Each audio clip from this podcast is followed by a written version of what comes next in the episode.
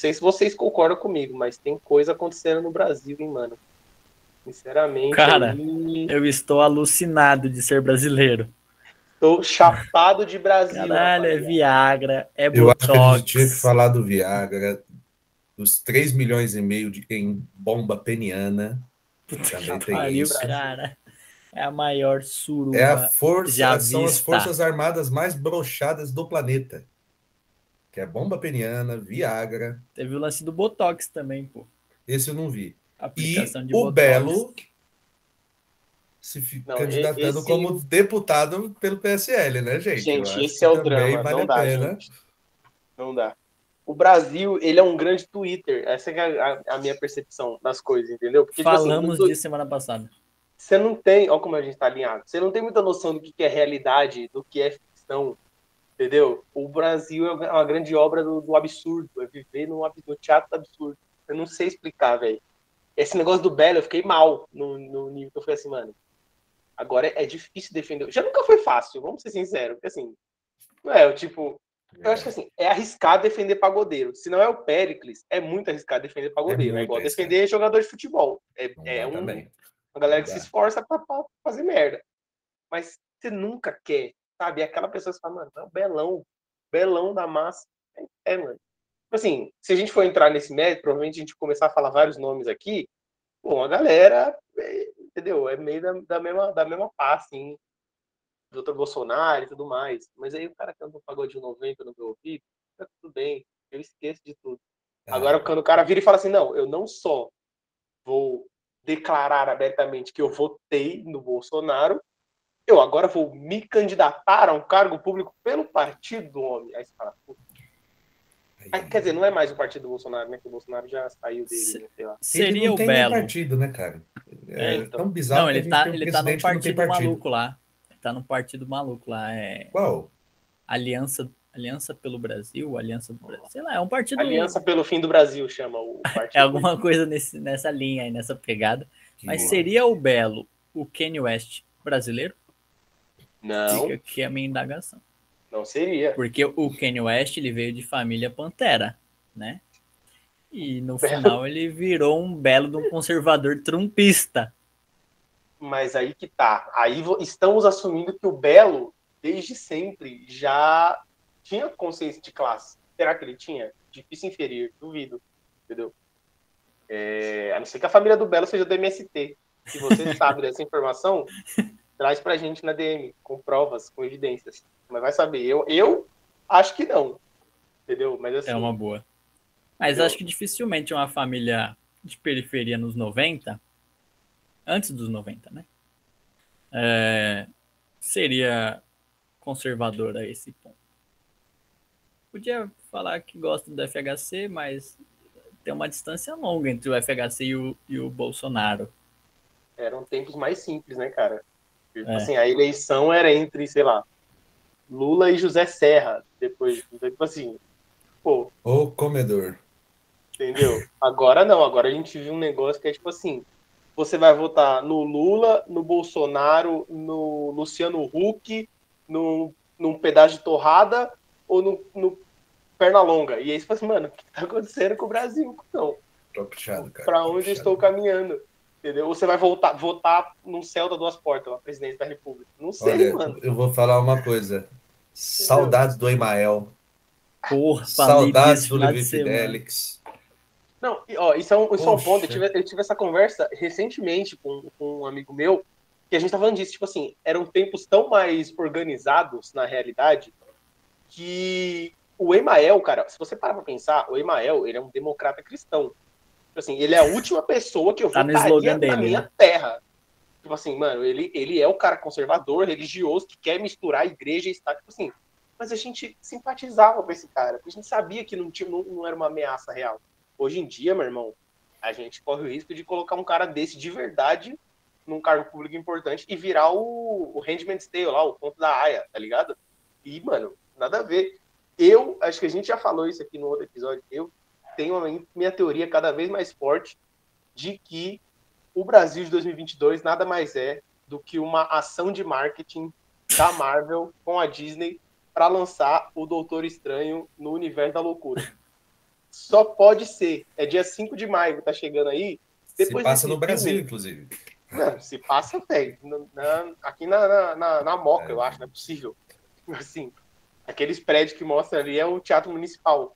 Entendeu? Meu Deus do céu. Eu acho que é isso, gente. Depois do dia 5 de maio, quando lançar o filme, o Brasil volta ao normal. Entendeu? Dólar 2,50, 2,80 ali, talvez. Entendeu? Bolsonaro vai te falar assim, galera, na verdade o nome dele é Antonino Ferreira, ele é um ator da escola Wolf Maia de teatro, então isso aqui foi, sei lá, não tem, não tem nada a ver. Entendeu? Foi uma grande Família, sketch. Meu tudo Deus uma grande sketch. Quando chegar o fim de 2022, vai tocar um Porta dos Fundos, tá ligado? É isso. É nisso que eu, eu, quero, eu escolho acreditar. É nisso que eu escolho acreditar. Não Gente, esse papo foi tão longe que eu não tive coragem de falar alguma coisa até agora. Eu tô só falando mesmo para as pessoas saberem que eu tô aqui chocada com Gente. tudo que está sendo dito aqui nessa sala hoje. É, domingão, o pessoal tava aqui em casa, foi no aniversário da minha irmã. E aí a gente tava falando justamente sobre Emael, Levi Fidelix e Cabo da Ciolo. A gente olhava pro Cabo da Ciolo e dava risada. Não é possível, ele é um personagem. E hoje fala, aí a gente falou, se o segundo turno fosse Bolsonaro e Cabo da Ciolo, eu ia com a Bíblia debaixo do braço votar no Cabo da Ciolo, pô. Então, chegamos ao ponto de realmente viver uma grande sketch, onde em um momento a gente cogita que o candidato é um personagem, e logo no episódio seguinte, ou na temporada seguinte, a gente fala, é nele que eu vou.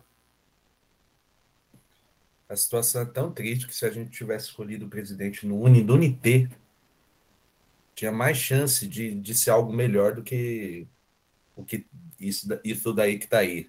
Entendeu? Mano, tinha que ter feito um Joaquim Pô ali para o Puta, qualquer coisa, velho.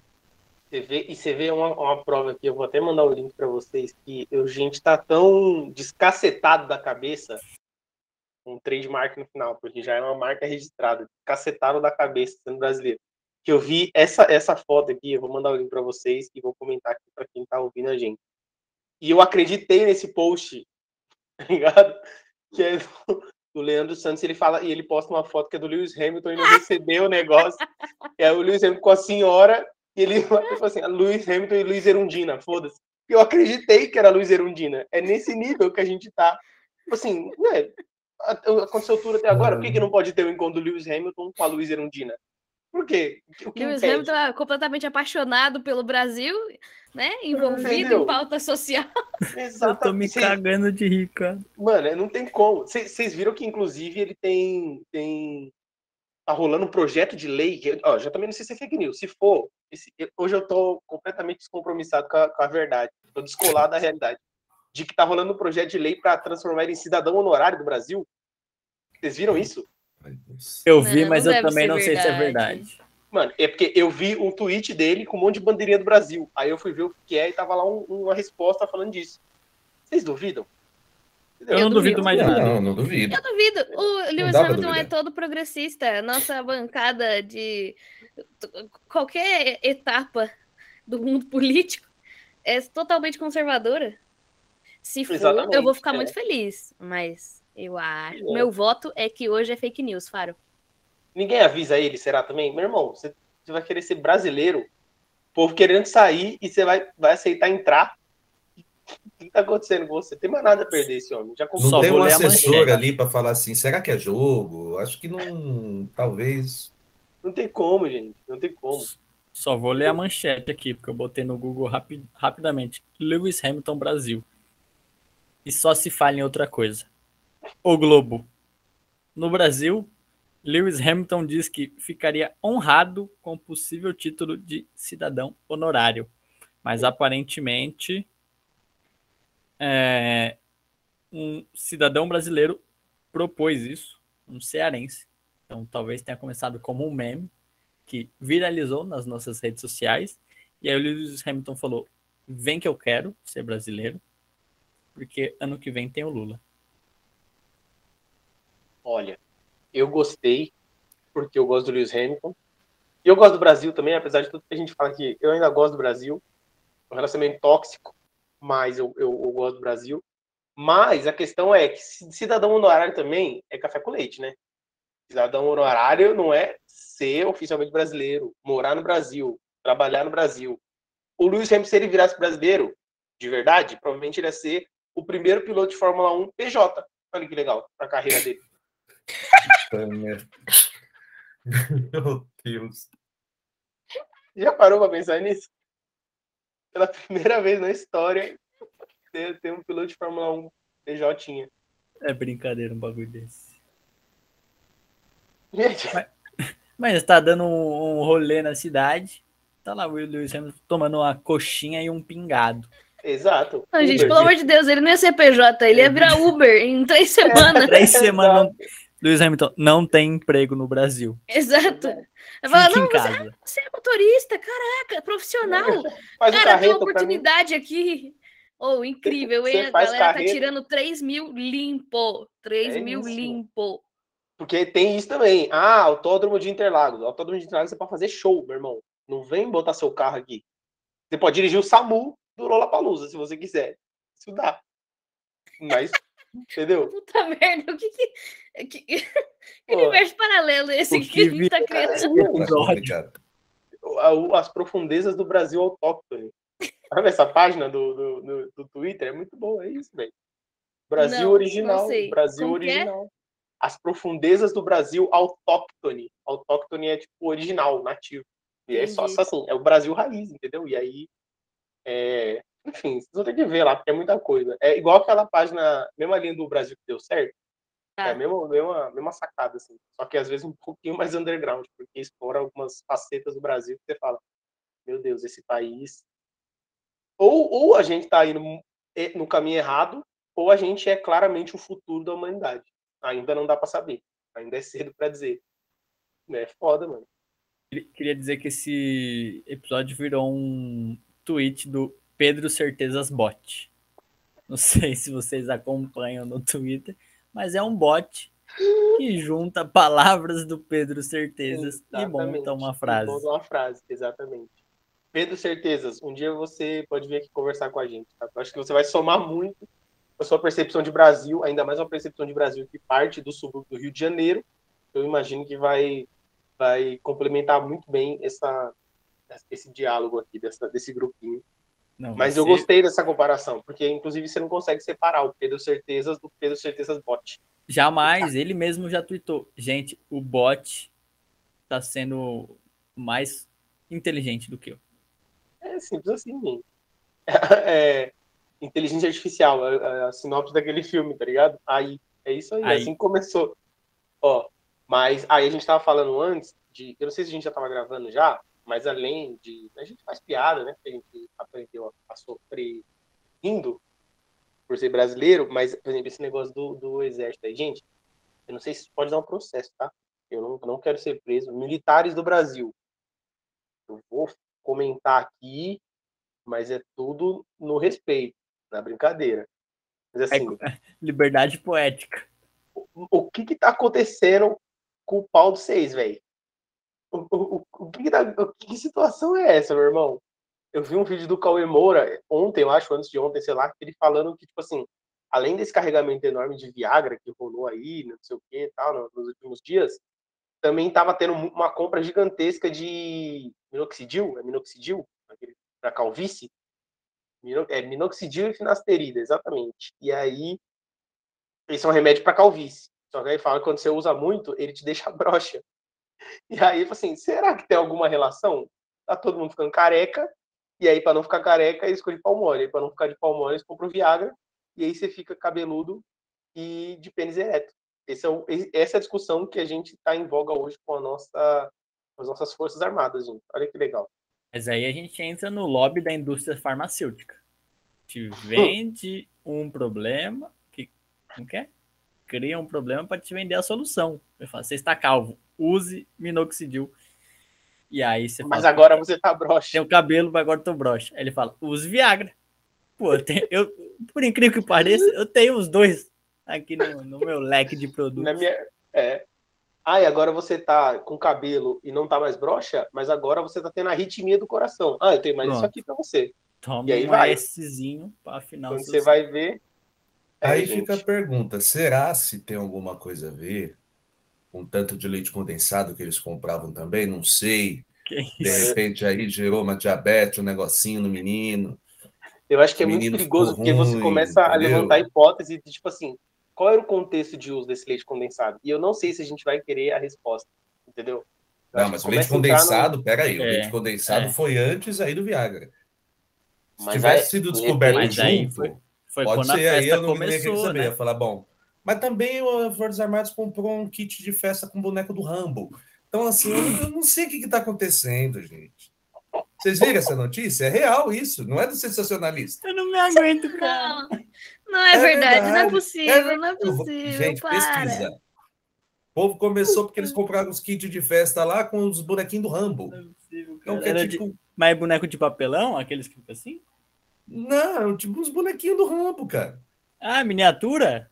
Miniatura do Rambo. Tá que pariu. Eu pensei que era tipo um aqueles que você, tá ligado? Vai na convenção, aí tem lá o, o Dr. Ray de papelão, que você tira uma foto assim. Não, bonequinho do Rambo junto tipo ali isso. no kit da festa, entendeu? Então, ah. é, é, complexo, cara.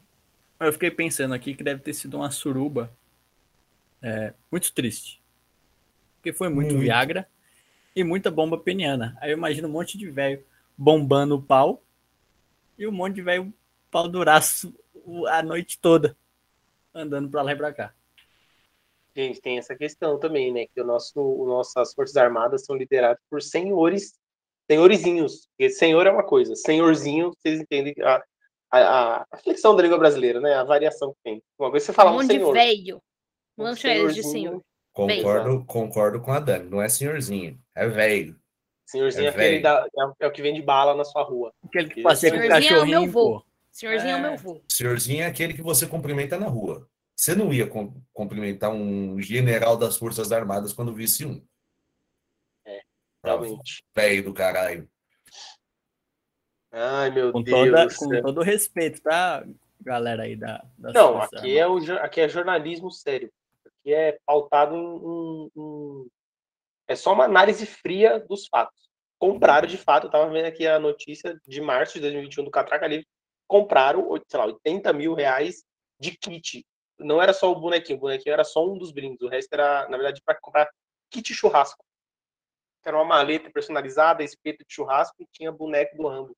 De dois Você modelos. entende isso? Você entende isso? Dois, não, dois modelos, isso não, eu não lembro. Foi. Agora, assim, é um kit churrasco. Compreende? Eu não entendo. É um kit churrasco. Não, não compreendo. Com o brinde do boneco do Rambo ainda em duas, com duas skins. Duas skins? Então, quer dizer, é, pica aquele Power Ranger, tá ligado? Que virava a é, cabeça. É, que você aperta... Uma hora é pessoa, uma hora é Power Ranger. E o... Enfim, aí a gente tá aí... Uma outra coisa que eu queria falar, a gente começou a falar no outro episódio... No penúltimo episódio, que eu não tava aqui no último, é, sobre a questão de, de, eleição aí, aproveitar que a gente já tá falando um pouco de, de política. É, e aí, eu queria saber da opinião de vocês agora a fundo, agora que está oficializado mais do que nunca a candidatura do, do homem, acompanhado de Geraldo Alckmin. E aí, como é que fica? Pai, não, lá vem o, o Para mim foi difícil lidar com essa semana. Para mim é, foi difícil um... lidar com essa semana de chapa Geraldo Alckmin e o Belo. Então, assim, tem duras críticas, assim. É. Vai lá, Dani. Eu posso dizer que eu estou absolutamente puta dentro das minhas calças. Porque se a gente voltar em uns episódios, eu tô lá dizendo que se fosse necessário eu votar no Dória, eu ia lá votar feliz. E aí eu descobri que eu estava sendo uma grande de uma hipócrita, porque eu não estou feliz. Não é um negócio assim, ah, não, vamos lá, vamos tirar o Bolsonaro. Não, não tô feliz. A gente tá trocando seis por meia dúzia, praticamente. Eu tô bastante triste, decepcionada. É brava mesmo. Brava, brava. Porque. Sei lá, parece. Não é, é, é, é, existe a máxima. Tô até gaguejando. Existe a máxima de que a memória do brasileiro é muito curta, né? Mas, porra, a memória do ex-presidente do Brasil, que entochou tora no cu do Alckmin durante décadas. Aí é foda, né, meu irmão? Eu gosto quando esse áudio ele vem assim. Quando vem pertinho. É. Aham. Uhum. Aí eu fico mais puta ainda, entendeu? E eu não sei se vocês viram, Porque saiu aquele. É, assim, primeiro de tudo, Chavoso da USP é meu pastor e nada me faltará. Vamos começar daqui.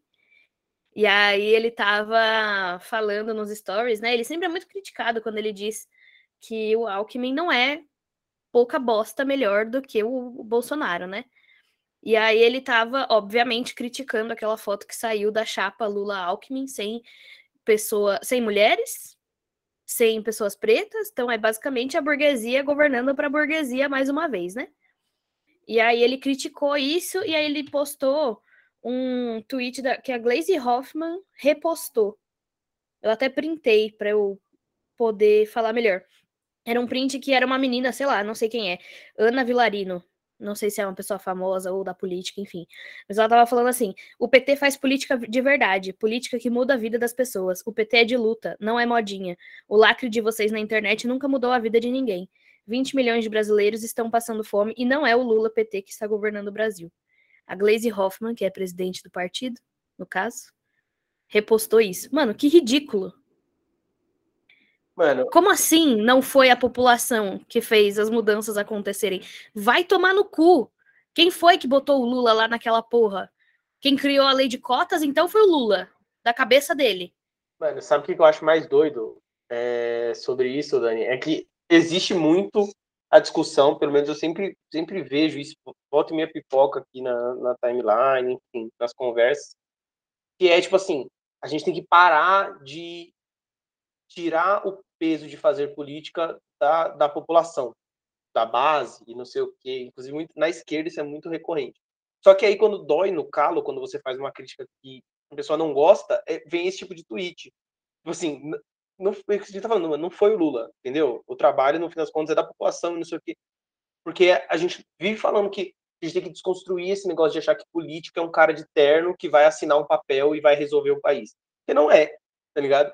Só que aí quando começa a doer, isso, isso eu fico meio puto quando ela diz que ele, tipo assim, quando começa uhum. a, a, doer, quando se faz uma crítica que a pessoa fica, ai, não gostei disso aqui, você tá sendo contraproducente, porque a prioridade é tirar o Bolsonaro. A prioridade é tirar o Bolsonaro. continuo querendo tirar o Bolsonaro, continuo sabendo em quem eu vou votar, mas também quero ter o direito de poder falar assim, vou votar, não vou votar feliz, assim como você falou, tá ligado? Estou triste, estou realmente decepcionado e tô indo apertar sem nenhum ânimo, na verdade, o, o, o 3 na urna. Eu quero poder ter esse direito, tá ligado? E aí eu não gosto muito desse tipo de discurso, eu acho que ele é. Ele é. Como é que diz a palavra? É, porra, me ajuda aí, universitários.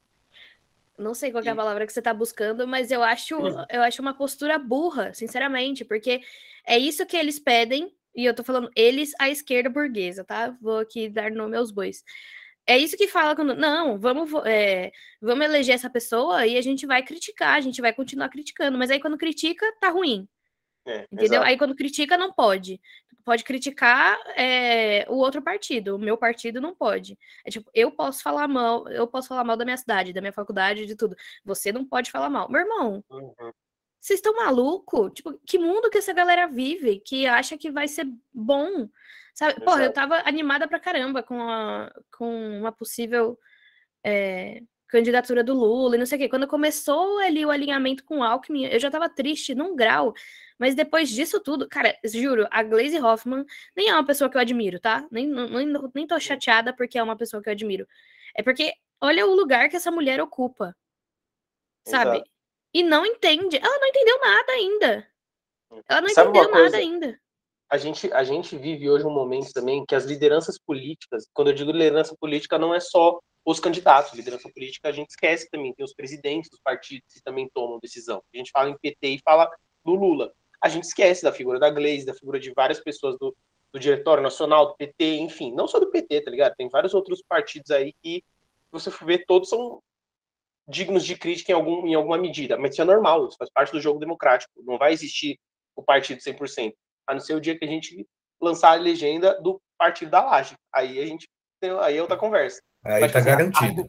Até lá, meu irmão, o negócio é tipo, eu acho que a gente vive uma, uma fase, eu não sei se vai passar, não sei se é uma fase, aliás, mas para mim fica muito claro, que são as lideranças políticas quando elas se sentem acuadas de alguma forma, se sentem atacadas, principalmente dentro do contexto da internet, onde as pessoas não botam de fato a cara, né? Você não tá botando a sua cara você tá colocando um avatar para colocar suas palavras no, no, mundo virtual, eles não entendem. E aí sempre vem com esse negócio, tipo assim, ai, o seu lacre na internet, e não sei o quê. Tipo assim, e eu, eu, fico meio confuso, porque em até certa medida, a internet é a ferramenta que precisa aprender a usar para dialogar com os jovens, e não sei o quê. Aí quando o jovem tenta dialogar de uma forma crítica, você quer virar com esse argumento, tipo assim, ai, porque você não é o Lula, porque você tá falando no Twitter, e não sei o quê. E a gente falou disso no, no penúltimo episódio também. Eu, eu, Eduardo, não concordo com esse negócio, tipo assim, eu não posso criticar o Lula porque, tipo assim, ai, olha a história do Lula, o que, que você fez? Uai, quer dizer que eu só posso criticar uma medida do Paulo Guedes se eu for formado em economia?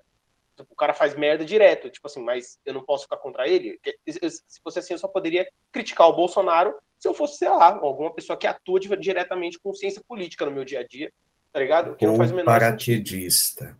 É, pois é, exatamente. E, e aí, isso que, isso que me pega um pouco, assim, porque mano, a gente entende que pô, vai ter uma série de teorias aí que em dois, a partir de 2016, na verdade, começaram a pipocar um monte de livro falando sobre isso e como as democracias morrem, porque estava o mundo inteiro em choque com o crescimento do, do neofascismo, né, do fascismo liberal. Então, a Hungria, o Trump nos Estados Unidos, a Hungria lá com, com Orbán, e não sei quem. a Ucrânia. a Ucrânia, e não sei o quê, e um monte de países assim, e a Itália, e a França com a Le Pen também, e um monte de coisa assim, e a gente tava, nossa. Só que agora, aí criou esse discurso, tipo assim, não, a, a, a política precisa aprender a ter um campo mais vasto, mais amplo e mais eficiente dentro do ambiente digital. Porque a gente não vai parar de usar a internet, entendeu? A gente vai ter que conviver agora, principalmente, com fake news, não sei o quê, temas que viraram comuns no nosso dia a dia, mas que daqui a pouco vai começar, mano, um jogo sujo do caralho, porque época de eleição o bagulho o bicho pega, tá ligado? Só que aí é isso, aí tipo assim, ai não, políticos têm que ter uma consciência maior, e consciência maior não é fazer dancinha no TikTok, tá ligado? É tentar usar pelo menos o artifício da internet para fazer política de base, no caso da esquerda para chegar em, em lugar, em comunidades que eles não conseguem chegar, chegar em várias comunidades ao mesmo tempo, a não ser que não ficar naquela política, tipo assim, esse fim de semana o Lula vai estar em, no, em Itororó, sei lá, tá ligado? Não, e esse fim de semana o cara vai estar em Curitiba. Tipo, mano, com a internet você consegue estar em vários lugares ao mesmo tempo. Aí fica nesse discurso de que é, tem que aprender a usar isso para se aproximar da juventude. Aí quando a juventude faz isso que a gente está fazendo aqui agora, que é você ter uma crítica minimamente embasada e fala, cara, isso que a gente ainda vai votar no, no, na chapa Lula-Alckmin, tá ligado? Não é que a gente tá falando que não vai votar, apesar de doer muito. Mas, tipo assim, aí a gente vira esse negócio de, ah, a gente é lacrador de internet. O que, que você quer, então, que eu faça? Você quer que eu só falhamento? Você, você, você fala aqui na sua live do YouTube, que eu só dê like, não sei o quê? Enfim, acabei acho que até me estendendo um pouco, mas vocês entenderam qual que é o, o tema, né? Isso me deixa meio, meio confuso, assim, até meio puto. Eu só posso falar para concordar, é isso que a Dani falou, assim. Eu, ouvindo vocês falar, e aí eu fico pensando muito assim, eu prefiro, e aí sendo 200% sincero, eu prefiro o Dória do que o Alckmin, é, questões políticas. É, primeiro porque fiz licenciatura e aí fui em algumas manifestações para os professores e, enfim, é, o Alckmin ele foi muito prejudicial para a educação são Paulo, principalmente. É, mas eu acho que é um erro de percepção muito grande a gente entender o PT como a esquerda brasileira. Para mim, o PT hoje, no cenário nacional, ele é o PSDB no cenário paulista. É, o Alckmin ele ia no interior de São Paulo, ele era o salvador do interior? Economicamente e, e, tudo mais. E foi a figura que o Lula virou no, no Brasil, assim. O Lula deixou de ser sindicalista há muito tempo. E ele começou a negociar com o lobby dos banqueiros há muito tempo. Se ele não fizesse uma coligação, e aí acho que a coligação é, mais equilibrada seria essa com o Alckmin, não, não tem, acho que não tem o que discutir, assim. Se fosse uma chapa Lula-Boulos, a gente ia perder. Se fosse uma chapa Lula e Haddad, a gente ia perder. Não tem como.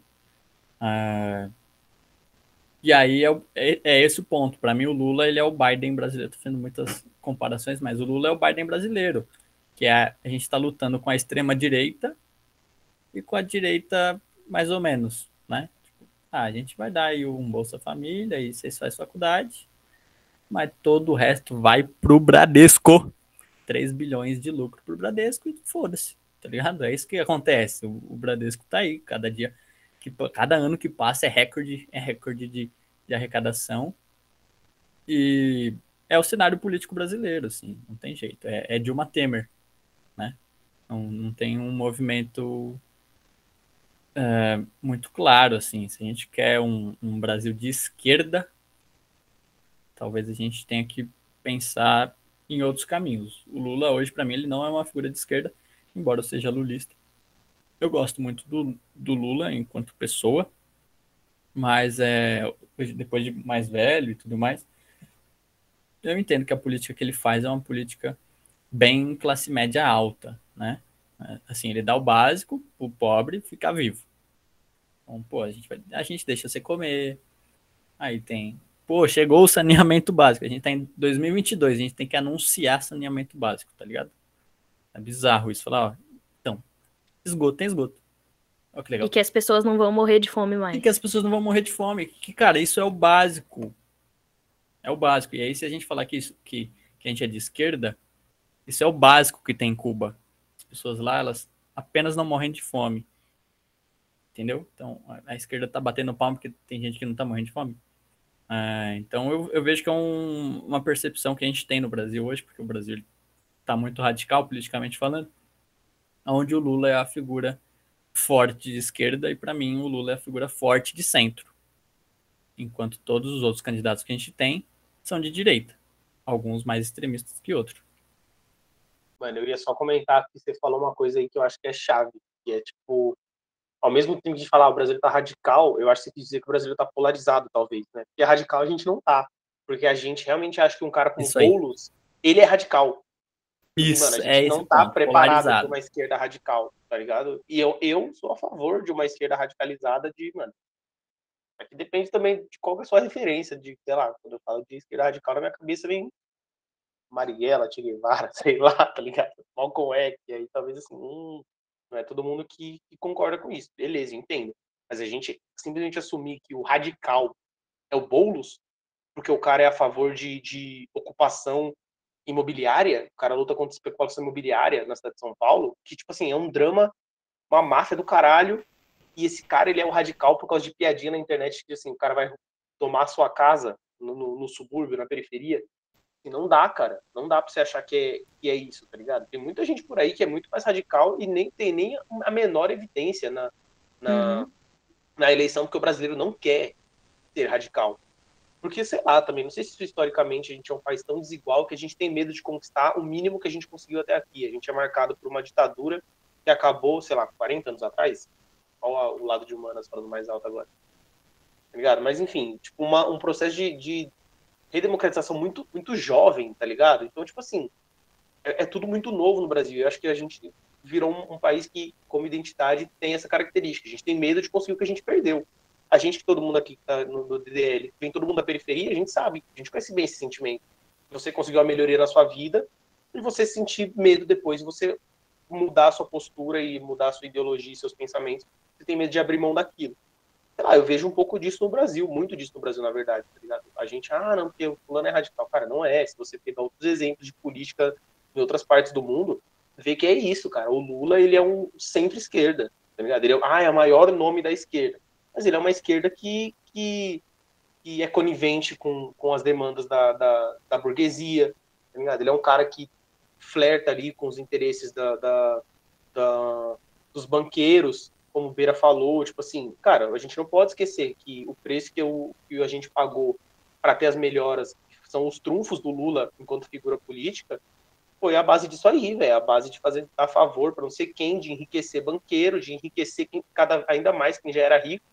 Então, a, a, parada do governo Lula, dos dois governos Lula é isso, todo mundo ganhou dinheiro. Só que, tipo assim, a gente que é, que é periférico, não sei o que, é trabalhador e, e é proletário, a gente ganhou dinheiro para ter o básico para conseguir uma casa, para conseguir uma moto, para não morrer de fome, como vocês falaram.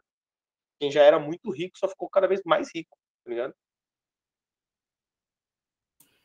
Mas a gente está muito confortável com a direita radical, né? Assim, cara, que a gente está vivendo é né? é surreal. Que a gente está vivendo é surreal. É, mas ninguém reconhece isso como a direita radical. É, eu Sabe, acho tipo, que esse... esse... projeto de genocídio que a gente acabou de viver. Vocês viram, né? A ameaça do Paulo Guedes. Uhum. Dizendo, ah, a gente vai passar por essa crise, assim como a gente passou pela crise sanitária, matando pobre, é. tirando acesso, fazendo de tudo que a gente puder para trazer dinheiro, mais dinheiro ainda para a burguesia e acabar com a vida do pobre. Tipo, é isso, basicamente. Mas a gente não reconhece isso como uma direita radical. Sabe? Que, que fomenta grupos nazistas, grupos neonazistas, é, extremistas pra caralho, racistas pra caralho. É... Ah, eu tô muito desgostosa, hein, galera? Que merda, viu? Eu queria estar tão feliz votando no Lula. Vai tomar no cu, Luiz Inácio.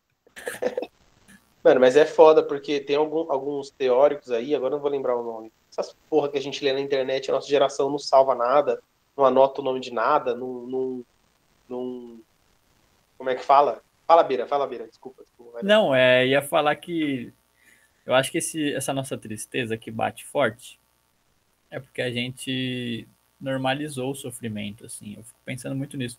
Porque o sonho da minha avó, ela fala, ah, você não vai comprar uma casa? Não, não vou. Mas você não vai casar? Eu também não vou, não. Mas você não vai comprar um carro? Eu falo, não vou, vó. Sabe por que não vou? Porque tá tudo caro. É tudo caro. E Qualquer a gente coisa é 100 reais. É, a gente normaliza esse sofrimento, né? Tipo, ah, as pessoas estão morando na rua. Poxa vida, que tristeza. Ah, as pessoas estão morrendo de fome. Poxa vida. Ah, tem crianças na Avenida Paulista de 11 anos fazendo arrastão. Olha lá. Problemas do Brasil. Cara, não é, sabe? Enquanto a gente normalizar o sofrimento e agradecer de joelhos pelo básico, porque assim, pô, o Lula, legal. Uh, faculdade pra cacete, né? Estudei na Unilula, que foi a UFABC. Era o apelido da universidade, Unilula. E aí o cara falou: tá aqui o seu direito de estudar de graça. Eu falei, ah, entendi. Tá me dando bagulho que já era meu. Tá ligado? É, é natural, é, não era para me darem essa parada. Não era para me darem comida e eu ficar agradecendo. É, saúde. Ai, funciona o postinho de saúde, o SUS, vacina, não sei quantos milhões de pessoas. Cara, não, na, na moral, é legal, é legal, mas não faz nada além da obrigação, enquanto Estado. Né? Então a gente normalizou ganhar pouco e, e, bater palma. Assim. Eu acho que é por isso que a gente fica muito triste quando a esquerda faz esse, esse tipo de aliança. Que a gente cria no nosso imaginário que porra, a esquerda ela é revolucionária e não sei o quê, né? E a, a centro-esquerda brasileira acaba fazendo essas, essas parcerias, assim. E aí o Du falou do, do Boulos e tal, e as pessoas acham que o Boulos é a favor de invasão, né? Tipo, ah, não gosto do Boulos, porque o Boulos, ele gosta de invadir, né? Não é que ele gosta de invadir, é que é um movimento necessário, né? A moradia, ela é um direito básico, universal as pessoas, né? Assim como alimentação, saúde e educação. São direitos básicos, pô. Tá ligado? Ninguém na, sei lá, na Finlândia, a Finlândia pode ser até um, um país nazi-fascista, mas ninguém na Finlândia tá lutando por moradia. As pessoas moram, né? As pessoas comem também. É, então a gente não tinha que agradecer pelo prato de comida. E aí é, é, meio que como a esquerda se construiu no Brasil, dando o básico para as pessoas, e aí, quando a gente ganha o básico, a gente acha que a gente está ganhando muito. Então, quando a gente pensa numa esquerda revolucionária que de fato pensa na estruturação é, de um Estado forte, né, que vai lutar contra os bancos, vai lutar contra as empreiteiras, vai lutar contra lobbies é, financeiros. Né? Se a gente pensar em São Paulo, o principal lobby financeiro que a gente tem hoje em São Paulo é do transporte público. A gente não consegue. E eu acho bizarro chamar o transporte de transporte público. Se é público, por que, eu tô pagando 7,50 para sair de Guarulhos e andar 10 quilômetros para chegar em São Paulo? Aí eu chego em São Paulo, eu tenho que pegar um metrô, tá 5 pila. É 30 reais, pô, para sair de casa. E aí você vem falar que isso é transporte público. Público é, porra, o olho do meu cu, que nem o Iago falou, né? Ah, não dá para chamar de, esporte, de, de, transporte público. Pô, você paga 30 pau para sair de casa. É, transporte público é de graça. Então não faz lobby com a Via 4 Que é falar, ah, mas a Via 4 tem ar-condicionado, tem portinha de segurança, toca música. Foda-se, Via 4. Tô cagando pra você. Tira a música e abaixa a passagem. Ninguém quer ouvir aquela merda daquele saxofone tocando. Não. Ninguém gosta dessa porra. Tá ligado? Abaixa 50 centavos e tira o saxofone, cara. Mirão, aí você puto. falou, hein? Ô, Iago, na hora que ele falar o nome da empresa, você coloca asterisco, igual no Twitter, tá? A gente não usa processar. Pode deixar. O resto você deixa, só pra, né? Uai, posso estar falando de outra empresa que usa saxofone na trilha, uai. E que é, trabalha no transporte público, uai. E é, a gente já comentou isso em outro episódio também, que é muito difícil, é, é muito mais difícil você pensar do, pelo lado da esquerda e se declarar ser uma pessoa de esquerda, né, no espectro político, porque você é sempre oposição, porque a gente vive num mundo capitalista. E é muito doido, porque quando a gente que é de esquerda, ou se diz de esquerda, começa a fazer esse tipo de crítica, a gente chega à conclusão que é exatamente a conclusão que dá origem ao pensamento neoliberal, que é o Estado é ineficiente. As nossas é, reivindicações aqui que a gente está fazendo, que não é nem 50% do que a gente acredita que deveria mudar, é, a gente chega a essa conclusão, tipo assim, mano, o Estado é ineficiente, ele precisa melhorar, e o Estado, hoje, como ele é, é um Estado que não é de esquerda, e, na verdade, ele defende ainda os interesses da burguesia, claramente, das elites e tudo mais.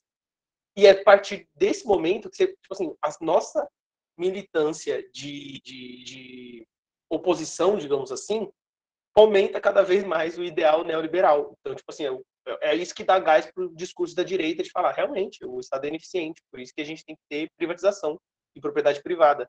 E a Via 4 comandando o preço e regulando o preço que ela quiser da passagem, porque é mais eficiente do que deixar só na mão do Estado. Eu acho isso muito foda, cara, porque era isso que a Dani estava falando também, e era só esse, esse, esse impulso que eu queria trazer aqui, porque toda vez que a gente tenta fazer um negócio, o jogo sempre está pro lado do neoliberal, porque a gente vive no mundo capitalismo, do mundo capitalista, melhor dizendo. E aí esse medo que a gente tem, cara, também tem essa questão que o, o, o capitalismo ele tem um nível filosófico ali. Ele não é só o dinheiro que cai na sua conta ele cai em todo um negócio de psicologia do consumo e aspiração que ele cria na sua cabeça. E se você já é pobre, vai ter uma insegurança de falar assim, porra, mas eu vou arriscar trocar isso aqui, que eu tenho alguma coisinha, eu tenho uma casinha aqui que eu moro hoje, eu pago aluguel, tenho porque conquistei, meio da meritocracia, para falar, pô, mas eu vou ter um negócio que os caras estão tá me prometendo que é mais justo, mas aí o que eu tenho até agora eu vou perder. Então você vai criando uma insegurança, e quem ganha com isso é justamente o pensamento neoliberal. É muito difícil você quebrar essa, essa roda, tá ligado? Quebrar essa corrente de pensamento, assim. E, cara, você começa a mexer com coisas que não são só objetivas na realidade, né? Não é prático, não é só, como eu falei, o dinheiro que você trabalha para cair na sua conta no fim de todo mês. Não, é um negócio muito. vai muito mais a fundo na nossa identidade, sei lá. É, é, é a gente tá falando da, da base da sociedade, tá ligado? E, enfim, acho que é só curioso que a gente tá criticando um monte aqui e claramente esse episódio poderia ser usado por um canal neoliberal de direita, esses malucos da cabeça, para distorcer tudo que a gente tá falando, para falar lá, é quem vai votar no Lula sabe que o cara é uma merda e, tipo, virar esse negócio, tá ligado? Porque a nossa revolta é justamente o ponto que eles se aproveitam. E eu não sei como que a, a esquerda hoje consegue fazer o mesmo processo ao contrário, sem ter que esbarrar em usar fake news e jogar o mesmo jogo, jogo sujo que a, a, a direita usa, tá? Que a Dani falou, ah, não, que a gente não gosta de pensar numa esquerda radical, mas a gente está muito acostumado e dá muita brecha para a direita radical. Cara, a gente não está falando de direita radical nível Alckmin, que é um liberalzão, filho da puta. A gente está falando de grupo neonazista em ascensão no Brasil e no mundo, tá ligado? E, cara, é isso. Eu não sei o que, que faz a gente, qual é a insegurança que a lógica capitalista gera, que faz a gente aceitar um genocídio de minorias e pessoas que acham ok você simplesmente defender uma das maiores cidades da história da humanidade, que é o, o, regime nazista, em troca de você ter dinheiro ou de você conseguir aspirar coisas economicamente falando, sabe? Enfim, tá tudo errado, gente. Não sei, não sei. Esse episódio aqui tá ficando muito uma escadaria pro inferno, hein, meu? Inferno de Dante brasileiro. Mas, ó, vou dizer um negócio aqui que foi, sei lá, clareando na minha cabeça enquanto você ia falando, que, cara, mesmo o Estado hoje, ele serve a burguesia. E é por isso que dá errado. Para nenhum liberal de merda usar o nosso episódio, não que né, eles vão usar porque eles não são nem maluco, porque eu sou mais maluca que eles. Mas enfim, é, acho que é isso. Até o Estado hoje tem muito a mão do mercado. Entendeu? E, e serve a esses interesses. Simplesmente. Aí não tem como dar certo realmente. Aí tá, tá meio lá, meio cá, aí você fala, não, bora privatizar então, já que o Estado não tá funcionando, o Estado é ineficiente, vamos privatizar. Mas, mano, já estava servindo aos interesses de poucos, não estava. Quando a gente fala, quando as pessoas de esquerda radical, pelo menos, falam em usar o Estado de maneira eficiente, não é do jeito que está sendo usado hoje que elas falam, né? É, é realmente servir às necessidades, às demandas da população e não da burguesia, né?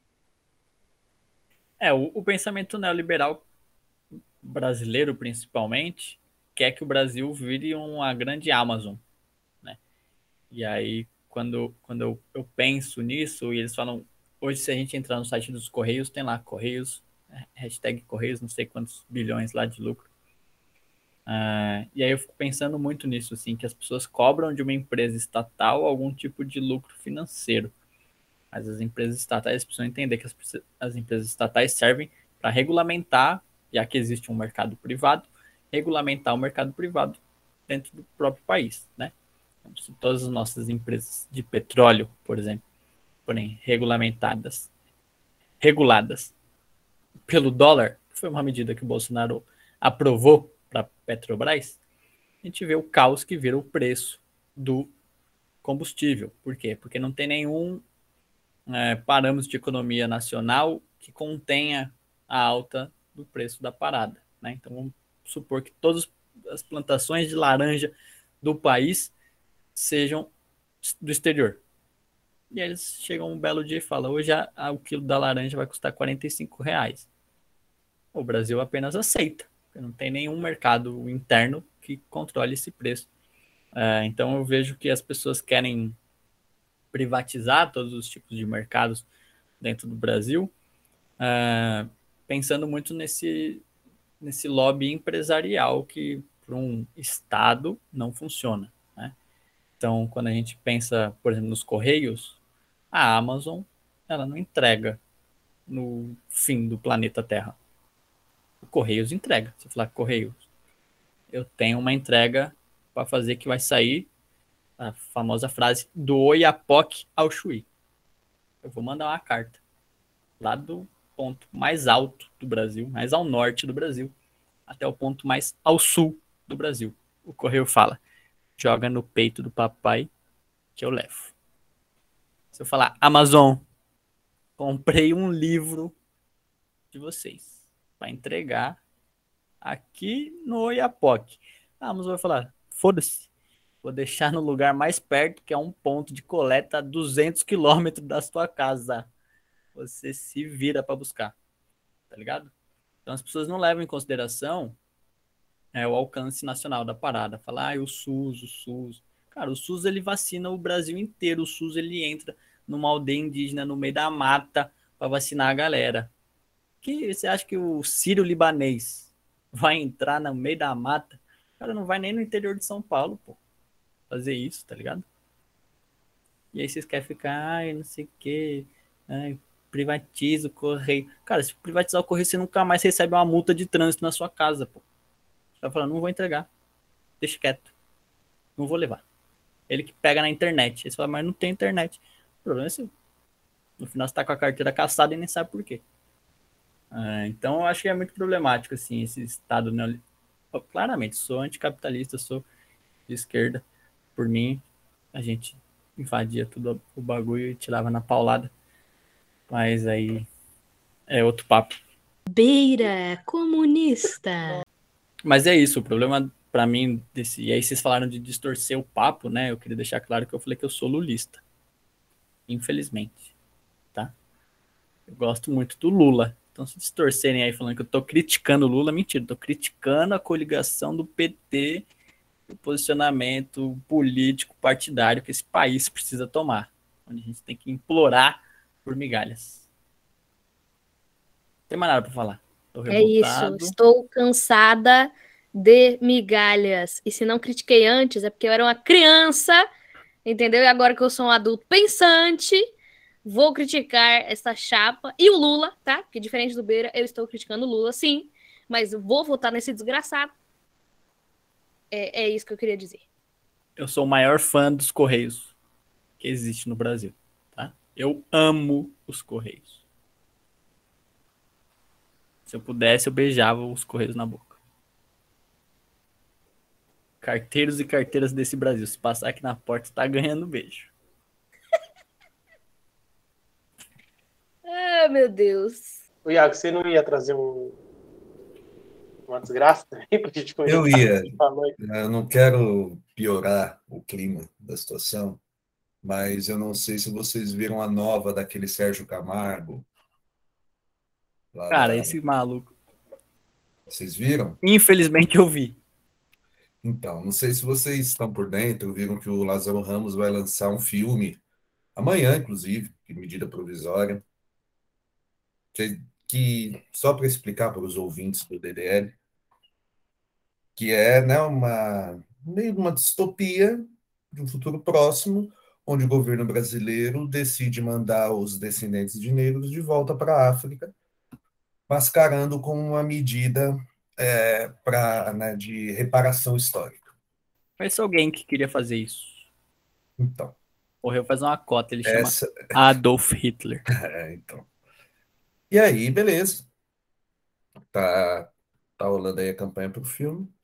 Aí este imbecil, esse energúmeno, esse paquiderme, que já chamou Martinho da Vila de vagabundo, e Alcione de Barraqueira, só porque ela falou que queria encontrar ele na rua para sentar-lhe a porrada, é, além de chamar o, o a, é, mexer com um casal da família brasileira, que é Thaís Araújo e Lázaro Ramos. Chamar os dois de mimizentes, vão trabalhar. E aí sugeriu para os negros de esquerda, vou até ler para não falar bobagem Aqui, ó. Sugestões para a esquerda caviar preta que acha o Brasil um país infernal. Congo, Nigéria, Serra Leoa, Somália e Libéria. Sim, sei que eu sou um cara legal, não precisam agradecer. Esse foi o tweet deste animal. Então, só para deixar mais feliz essa noite aí, para quem não sabia desse tweet dele às vezes eu fico me perguntando se essas pessoas elas concluíram o ensino básico. Você começou lá no prezinho, tal, primeira série, segunda, terceira, e se formou no ensino médio sem falar sobre tráfico negreiro, que ninguém vê porque quis não, tá? É porque um, alguns países brancos europeus invadiram a África, pegaram à força as pessoas, muita força e violência, falaram, bora para outro canto que vocês vão trabalhar de graça. E aí ele acha que a galerinha chegou aqui porque, porra, eu vim de turista e fiquei, porra, não tirei o visto, vou ficar aqui no bagulho, tem praia, não sei o que, estão me batendo e vou ficar. Esse cara é um maluco das ideias. Pac, você falou, paquiderme. Eu nem sei o que é. Achei apenas uma palavra bonita. Reafirmo o paquiderme. Tá mutado. Meu, e, e é, é, tão burro, é, é, tão idiota, é tão boçal um cara desse, que ele, para criticando o filme, ele acaba sugerindo, né, com a, com a acidez de um garoto do ensino fundamental, que façam com a esquerda preta caviar né, que existe na mente doentia dele. Mas sugere que faça exatamente o que o filme fala. Que estão fazendo. Então, é tão imbecil que, que ele só está legitimando assim: olha, tá vendo? O que o filme fala não é tão é, ficção assim, não é tão distante assim, se a gente não tomar cuidado com quem a gente coloca no poder. Mas é isso, só queria trazer essa raiva aí pro coração de vocês, dormir quentinho. Cara, e politicamente isso que o Vira falou, Vira do exemplo aí do, do Hitler e tal, mas realmente, né, a galera fazia isso com os chamados guetos e tal. Assim, não, porque todo mundo que era considerado comunista, ou que era judeu, ou que era o que era o que eles não queriam que as pessoas fossem, ia para um lugar, tipo assim, com o discurso, o discurso de Não, bota essa galera lá e deixa eles fazerem o deles e a gente vai ver quem cresce mais. Tem uns, uns babá que volta na internet e manda uns negócios desses. Ah, então cria um país só de socialista e a gente vê quem vai se desenvolver mais rápido. A gente aqui, que é liberal, que é capitalista, não sei o que, você fala assim, meu irmão, a merda. É só isso que você fala para uma pessoa dessa. Não tem o que dizer muito. Mas esse, esse, esse comentário que o Beira estava fazendo aí do, do tráfico da igreja, enfim, me lembra aquele vídeo do Porta dos Fundos, né? Que o Pedro Alves Cabral chegando, no, no conversando com os indígenas tal, e aí o maluco fala assim, ah, não, então ele, ele troca tudo pelo chapéu, tá ligado? E aí no fim, naquela cena pós-crédito, ele falando, não, gente, eu, eu estou vendendo aqui a nossa terra, mas é que vocês não conseguem ver o futuro. O futuro é porque lá na frente a gente vai ter o Dia Nacional do Índio. E aí, tipo, eu pensei a mesma coisa com, com, com a escravização do, dos povos africanos foi a mesma coisa, né? Tipo assim, ah, não, galera, eu vou aceitar tudo isso que tá aqui, porque no fim das contas eu vou ter o, o, o, mês da consciência negra. Tem que ver lá no, tem que ver lá no futuro qual é a, a recompensa que a gente vai ter. O cara é, é piroca da cabeça, não consigo entender. Quer dizer, eu não acho que é piroca da cabeça, não. Que eles são desonestos mesmo, tá? Porque é isso que é falado é completamente consciente e é completamente um reflexo do que essas pessoas pensam mesmo. A gente não pode e, se iludir. E foi o que o próprio Lázaro Ramos falou na, na, no Roda Viva, não sei, eu não lembro se foi ontem. Foi essa semana que ele foi no Roda Viva. Perguntaram para ele o que, que, ele achava disso, ele só falou assim: não acho nada, é cortina de fumaça. Eles querem levantar uma polêmica para falar: olha, todo mundo vem perguntar para mim, para o povo não discutir o preço que está a gasolina, o preço que está a carne, os absurdos que a gente está vendo, os gastos que a gente está vendo. É uma cortina de fumaça, é o que eles sempre fazem, vão continuar fazendo e põe uns imbecis desses para falar, porque ó, só de eu falar o que, que esse cara falou, minha orelha já ficou quente de raiva. Orelhinha já tá fervendo de raiva. Eu, eu não, não chamo essa galera assim de desonesto nem de lelé da cuca. Porque assim, eu acho que a honestidade é uma coisa que você consegue trabalhar. Essa galera, elas falam isso e na cabeça delas estão, porra, eu sou, eu sou inteligente pra caralho, cara. Eu vou resolver o problema mandando todos os, os não brancos de volta para sua terra. Aí dá vontade de falar, então, quem está na terra errada, quem chegou na terra errada, os brancos, né? Aqui não era lugar de branco, era lugar de índio. É, o crioulo ele fala sobre os, os originais da terra, né? É, porque o conceito de índio também ele muda é, por conta de localidade, aí parece que a gente acaba falando que todo mundo é índio, né? O índio sei lá, o índio da Guatemala não é o mesmo índio do Brasil. Uh, então acho que é muito disso, assim. Eles, eles falam achando que eles estão abalando na, na, parada. Eu sou muito inteligente. O Mamãe Falei, ele acha que ele, porra, ele é um gênio, né?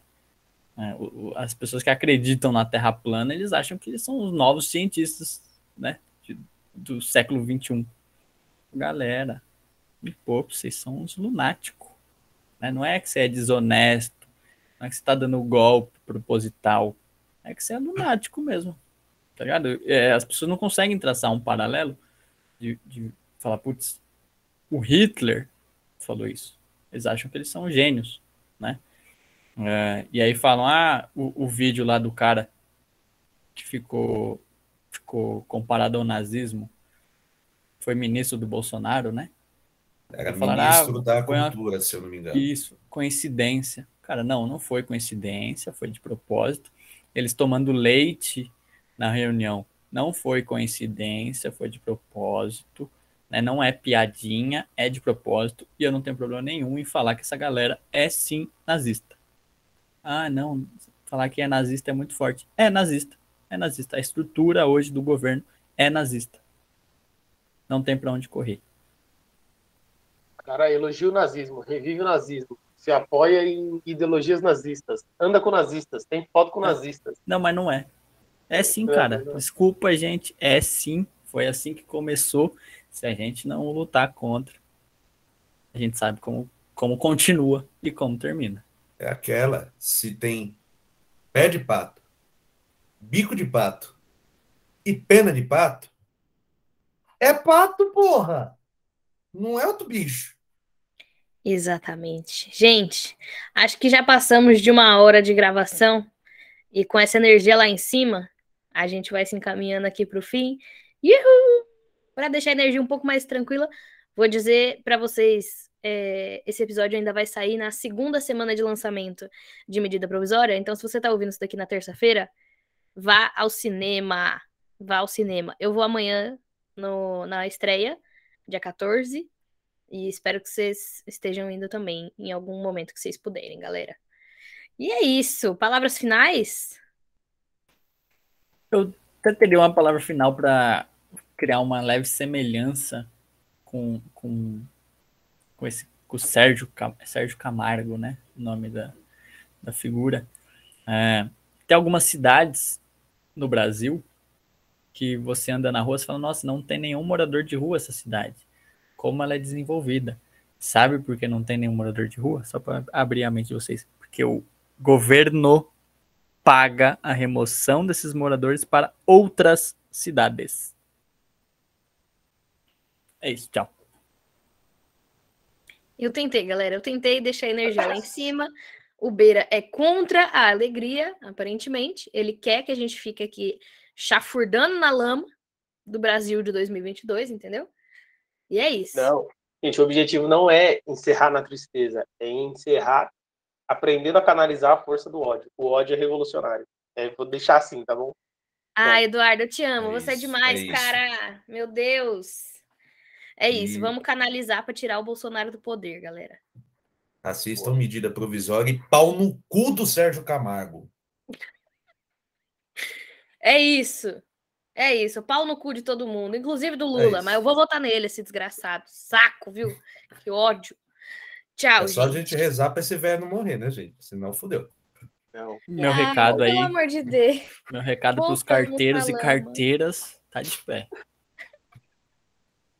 Passou ali em Guarulhos, na Rua do Beira, é só pedir um beijo que tá tendo. Vai ser os SEDEX mais rápidos do Brasil. Faz encomenda pendente aí. Ai, meu Deus do céu. Bom, é isso. Tchau.